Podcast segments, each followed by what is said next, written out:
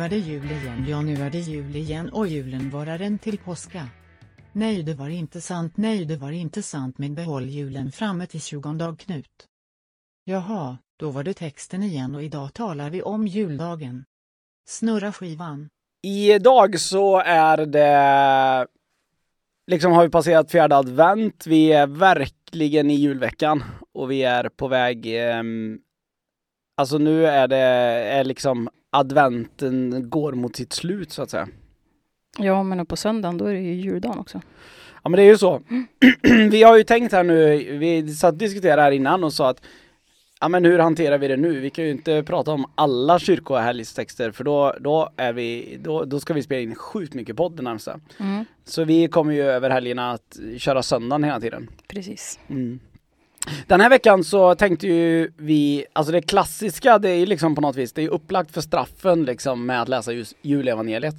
Men eh, vi tänkte att vi tar inte julevangeliet idag. Nej, förhoppningsvis så har man läst det förr. Ja. Kan det utan till som ett rinnande vatten. Precis, utan istället tänkte vi ta episteltexten, alltså brevtexten som är från Hebreerbrevets första kapitel. Mm. Mm. Vill du läsa den för oss Elin? Absolut. Många gånger och på många sätt talade Gud i forna tider till våra fäder genom profeterna. Men nu vid denna tidens slut har han talat till oss genom sin son, som han har insatt till att ärva allting, liksom han också har skapat världen genom honom. Och han som är utstrålningen av Guds härlighet och en avbild av hans väsen och som bär upp allt med kraften i sitt ord, har renat oss från synden och sitter på majestätets högra sida i höjden. Han har blivit lika mycket mäkt... Han har blivit lika mycket mäktigare än änglarna som det namn han har fått i arv är för mer än deras. Ty aldrig har Gud sagt något till någon ängel.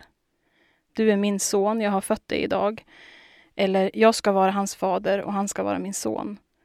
Och när han låter sin förstfödde son träda in i världen säger han alla Guds änglar ska hylla honom.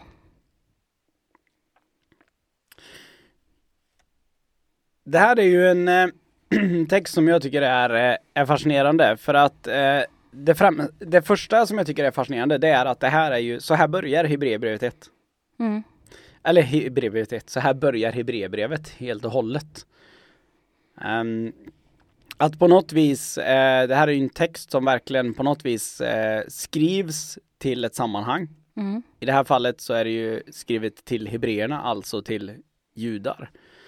Ehm, att någonstans ehm, att liksom att där det på något vis försöker, och jag tycker det är så fascinerande, de första tre verserna här liksom är ju en typ en utläggning verkligen av vad, vem är Jesus egentligen? Mm. Och hela, alltså typ nästan en sammanfattning av livet skulle jag säga. Mm. Och jag tänker att det är en, en fascinerande sak så här vid jul. När, eh, det här har ju du hört mig säga och i vår församling så har man hört mig säga det här till leda tror jag att vid jul så tenderar vi att vilja prata om Jesus barnet. Mm. Inte om Jesus. Mm. Utan det är Jesus barnet.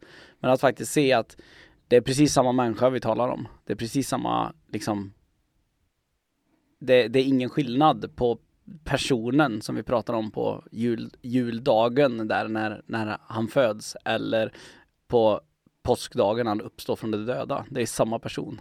Mm. Men det finns någonting väldigt stort i att det just är det också. Jo, men är det inte det som gör att man väljer att fokusera på barnet då? För att på något vis påminna sig om den storheten. Att han kom som ett barn.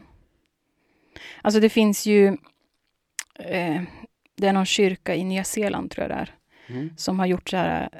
Eh, gjort så dramatiseringar med barn kring julevangeliet. Jag brukar visa det för tonåringar på Mm. julavslutningar. Eh, och då, ja, men då är det det att liksom Gud, Gud är bekymrad över vad, vad är det som håller på att hända i världen. Vad ska, vad ska jag göra? Eh, och hans änglar eh, typ ger han tips om att ja, men du kanske ska skicka in någon som är stor och stark. Och Gud säger att nej, men jag tror, inte- jag tror inte det. Jag tror att det blir ett barn. Liksom. Mm. Eh, och att änglarna som är runt omkring honom blir så här, oj, ja det kommer de aldrig förvänta sig. Eh, och så sen så, ja men det trappas liksom ner i att ja men då måste han ju födas i ett slott så att folk vet att han är viktig. Och så blir det att nej men han kommer födas, födas i ett stall och att folk kommer aldrig förvänta sig det. Och det stora i att, att Gud sände sin son på ett sätt som människan aldrig kan förvänta sig. Just det. Eh, och det, det, för, för mig så blir det, li- blir det liksom extra, extra stort att tänka att Jesus bara har varit ett litet, litet knyte på något vis. Och inte bara tänka att han liksom han har varit 30 plus. Nej, men det är klart, det köper jag helt och hållet. Det som jag tror är för mig, eh, och det här, jag vill minnas, jag pratade med en av mina lärare på pastorutbildningen om det här någon gång. Ehm, och det var, eh, då pratade vi också om utifrån kristologi, alltså läran om Jesus liksom. Och då, där någonstans så blir det nog att jag har ju en rätt hög kristologi. Jag med, och hög, det innebär alltså jag har en rätt hög syn på Jesus, så att säga. Jesus är, jag har väldigt svårt för dem som bara vill reducera ner Jesus till en människa till exempel. Mm. Och jag, det har jag, en- det, det tycker jag är en utmanande tanke och jag, jag tenderar nog i min tro att mer se Jesus som Gud än som människa. Även ifall jag tänker givetvis att det är 100% Gud och 100% människa. Mm. Men, men någonstans så blir det nog, för mig så blir det ju ännu mer utmanande då att tänka Jesus som ett barn. Mm. Ett litet försvarslöst barn liksom. Ehm, jag påminner mig om en, en psalm jag refererade till för, ja men det är poddar någon gång bak i tiden, där jag pratade om den här millenniesalmen Mm. som eh, eh, Ylva Eggehorn har skrivit att eh, du är ett litet barn som ligger på ett jordgolv. Mm. Du fryser om vi inte griper in.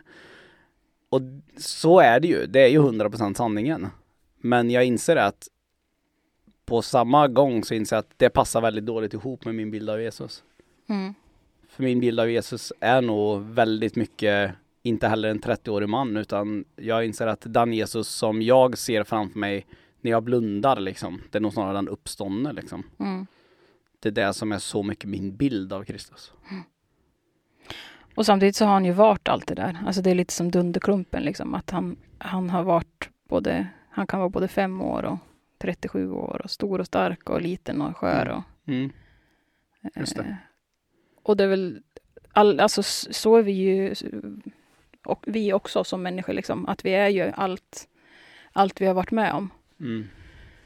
Eh, och ja, det mänskliga i Jesus, det finns ju, finns ju fortfarande där. Alltså erfarenheterna från att ha varit ett litet barn.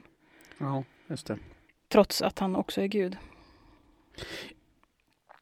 Jag tänker också på en annan sak eh, i, i, utifrån i vers 2 här. Eh, jag lyssnade på, eh, ja men som vanligt, jag lyssnar, lyssnar varje vecka, men jag lyssnade på Andy Stanley från North Point Community Church, han är pastor ifrån i söndags. Mm. Ehm, och då predikade han om, vad var Jesu uppdrag egentligen? Att komma till jorden. Och det var ju då att, nu kan jag inte exakt vilka ord han använde, men det var ju liksom att vis, liksom att någonstans när vi frågar oss, hur kan vi se vem Gud är? Ja, det ser vi genom Jesus. Mm. För att Jesu uppdrag, det är att liksom, att tala som Gud. Att liksom vara Gud. Och att liksom vi, fullt ut visa på Gud, liksom. Att liksom manifestera Gud, liksom. Och jag tänker på det liksom utifrån den här Hebreerbrevstexten, eh, att någonstans att nu vid denna tidens slut har han talat till oss Mm. genom sin son. Som han har insatt i att ärva allting, liksom han också har skapat världen genom honom. Att någonstans, det här är också Hebreerbrevets texten här, tänker jag ju på ett sätt också då, jag vet inte, jag har inte ens eh, kollat där, för det tillhör ju våran, eh, våran grej att vi inte förbereder någonting. Mm. Men jag var tvungen att kolla snabbt här nu och inser att jo, en parallellhänvisning är ju till Johannes 1. Mm. Att Mm. liksom i begynnelsen fanns Gud. Eller i, ja, i begynnelsen fanns ordet. Ordet var Gud liksom. Mm. Att någonstans se att eh, Jesus är ju inte någonting nytt. Liksom när Jesus föds till världen är det ju ingenting nytt. Nej, han är ju redan Prince of Heaven, liksom. Ja, Guds son som, som finns. Eh, och Gud hade kunnat skicka vem som helst, men han väljer att skicka sin egen son. Liksom. mm. Mm.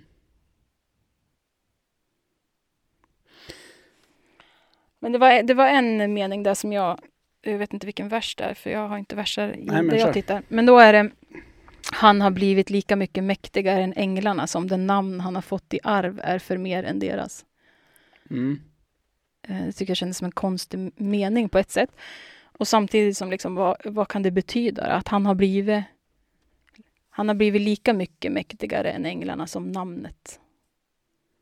Jag behöver typ så här smaka på orden för att jag fattar dem inte riktigt tror jag. Kan du hjälpa mig?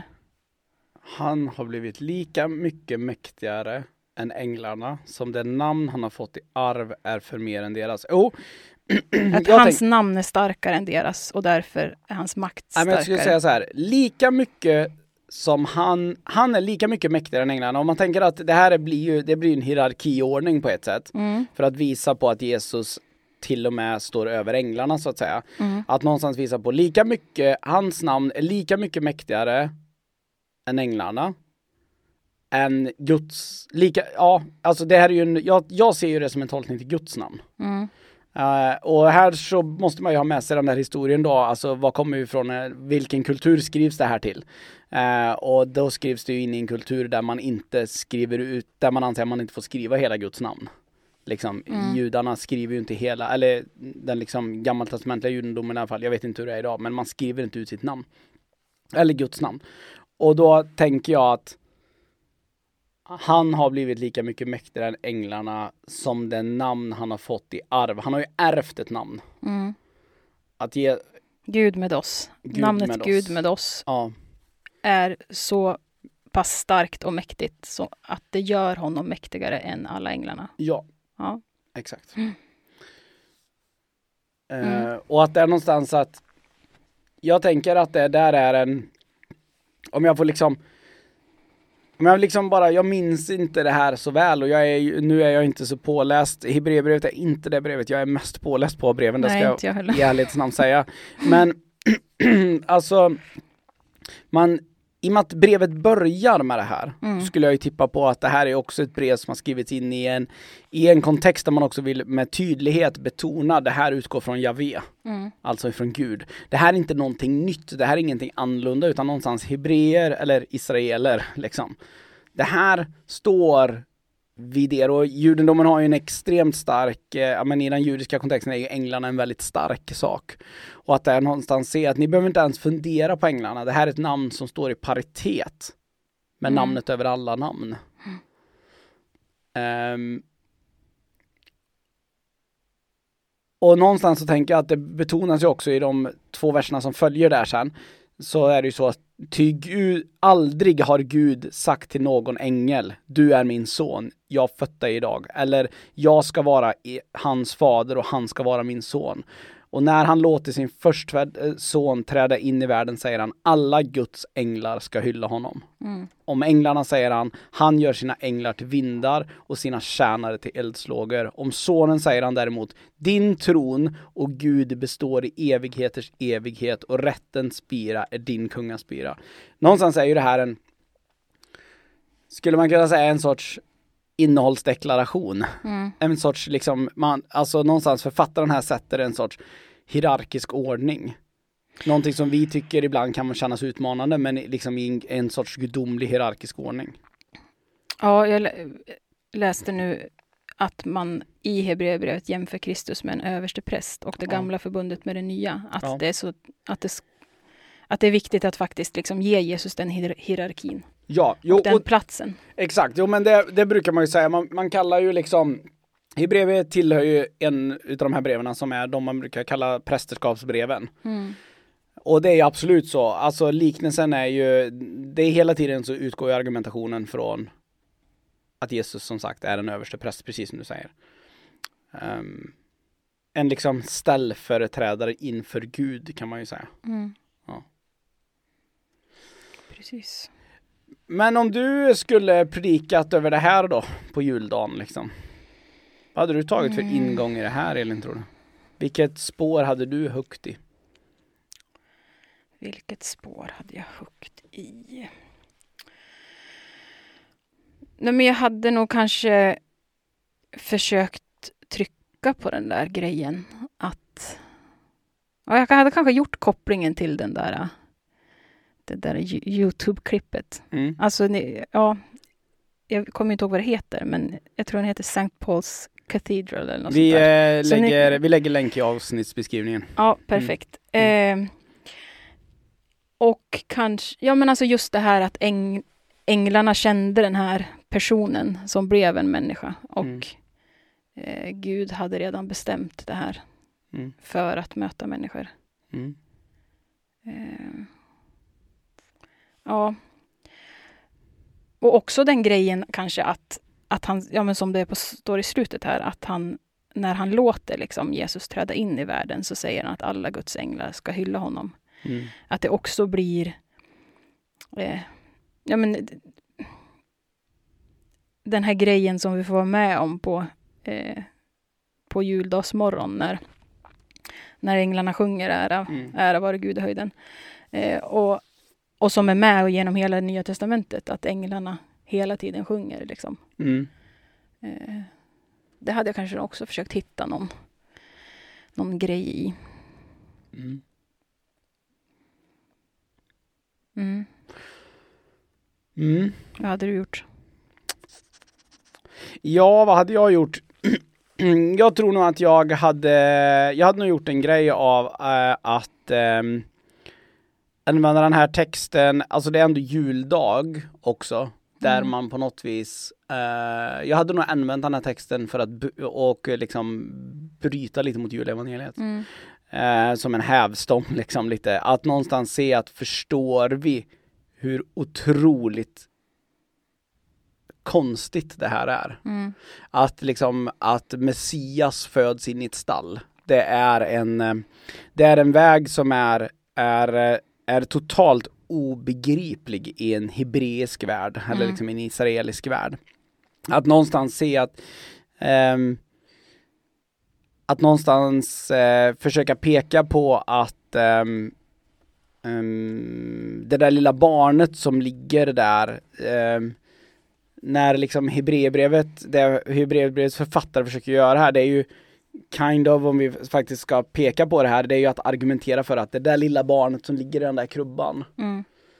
det är Guds utvalda. Det är liksom den som Gud har satt på sin högra sida. Det är någon som har alltid funnits. Det är ett litet barn men det är också en individ som alltid har funnits. Mm. Ehm, och det här är extremt, det, är liksom, det är en så stor sak det här. Ehm, så jag hade nog, eh, ja, men jag sa ju det för några veckor sedan, jag, jag, jag tänker nog välja det judiska spåret och jag hade nog valt lite av ett judiskt spår genom den här också. Att faktiskt försöka se Det är den judiska månaden för dig Ja, nu eller? verkligen. Ja. Alltså, eh, jag har aldrig varit särskilt driven åt det hållet, men jag märker att jag mer och mer eh, har blivit väldigt intresserad även utav liksom den judiska historien för att förstå mer. Mm. Och jag, här kan jag se att här är ytterligare en där Ja men jag blir otroligt imponerad av den här argumentationstekniken också. Mm. Alltså som finns i den här texten. Alltså det här vet ju du i alla fall att jag, jag älskar ju liksom Paulus liksom logiska argumentationer och liksom känns som att han skulle liksom till och med liksom kunna bryta ner en liksom en, en basarhandlare i Istanbul liksom med argument liksom. Men Men just den här är det väl lite osäkert om det är Paulus eller? det här är ju inte Paulus, Nej, absolut precis. inte Paulus. Utan Även om det står så i början att det är ett, alltså det, står det står ju att det är Paulus, men att de tror att det inte är Nej, Paulus. det här, nej men alltså det, det här är väl en av dem där man är inte ens eh, idag då i modern bibelforskning inte ens tänker att det är Nej. ens tveksamt utan det här är med all till 99,9% säkerhet inte Paulus som har Nej. skrivit för att i så fall så har han ändrat teologi Mm. liksom. Mm. Ehm, för den är lite mer twistad och det ska vi väl vara ärlig med. Hebreerbrevet jag tycker inte det är konstigt alls att i, i vår kultur, framförallt i den svenska frikyrkliga kulturen, att Hebreerbrevet inte är superstarkt.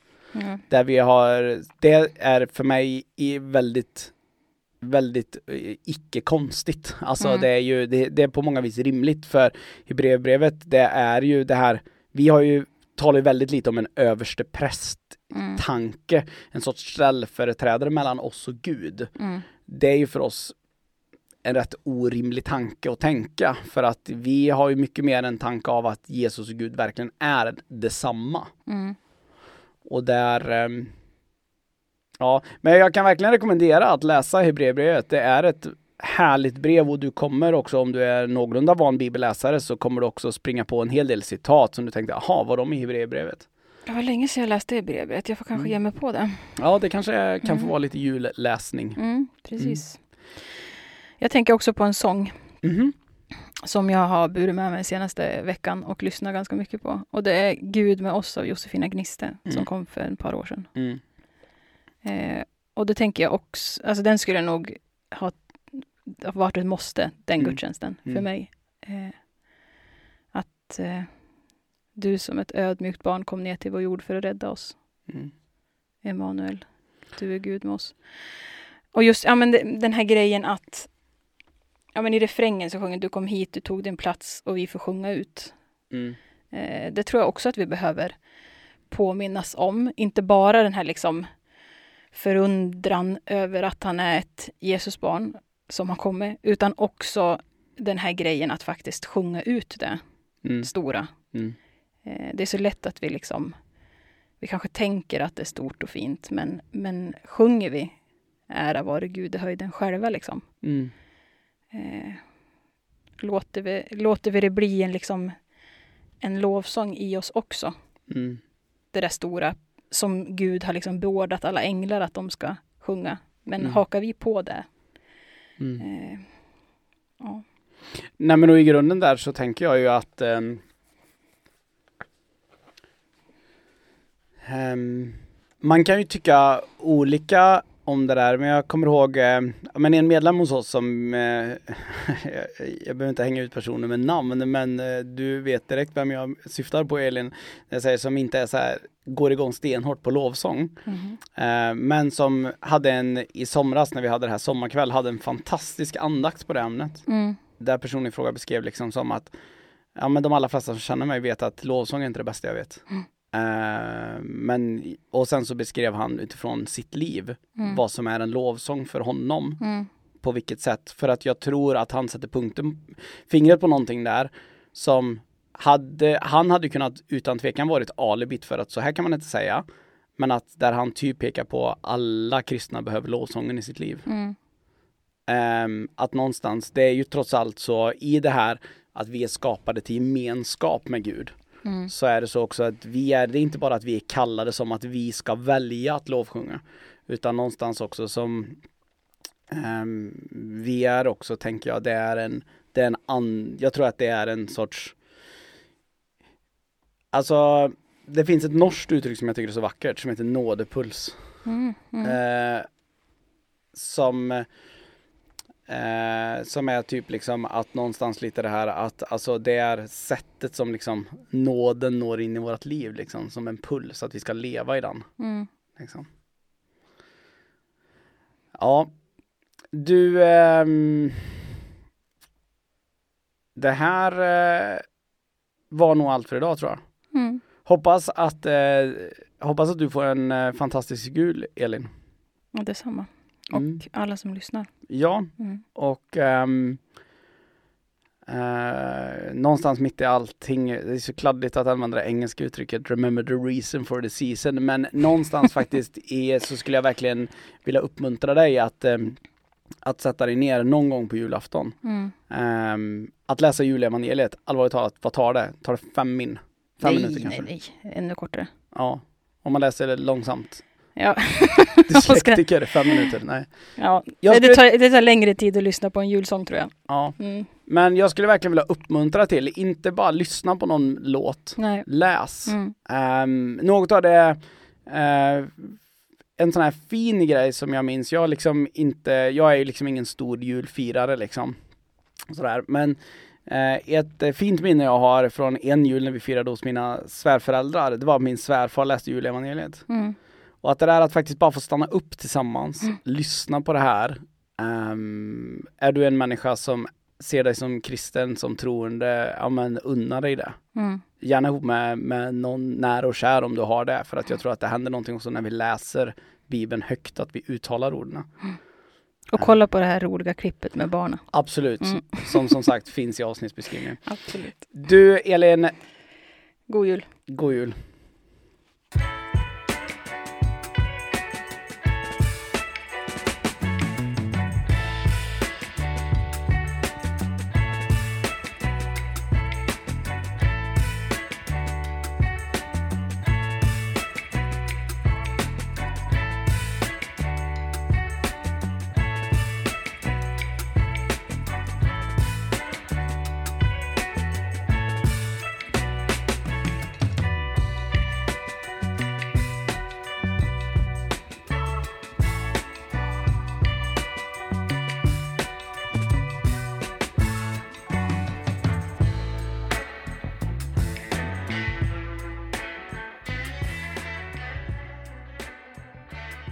Nu är julen här, alla tomtarna myser.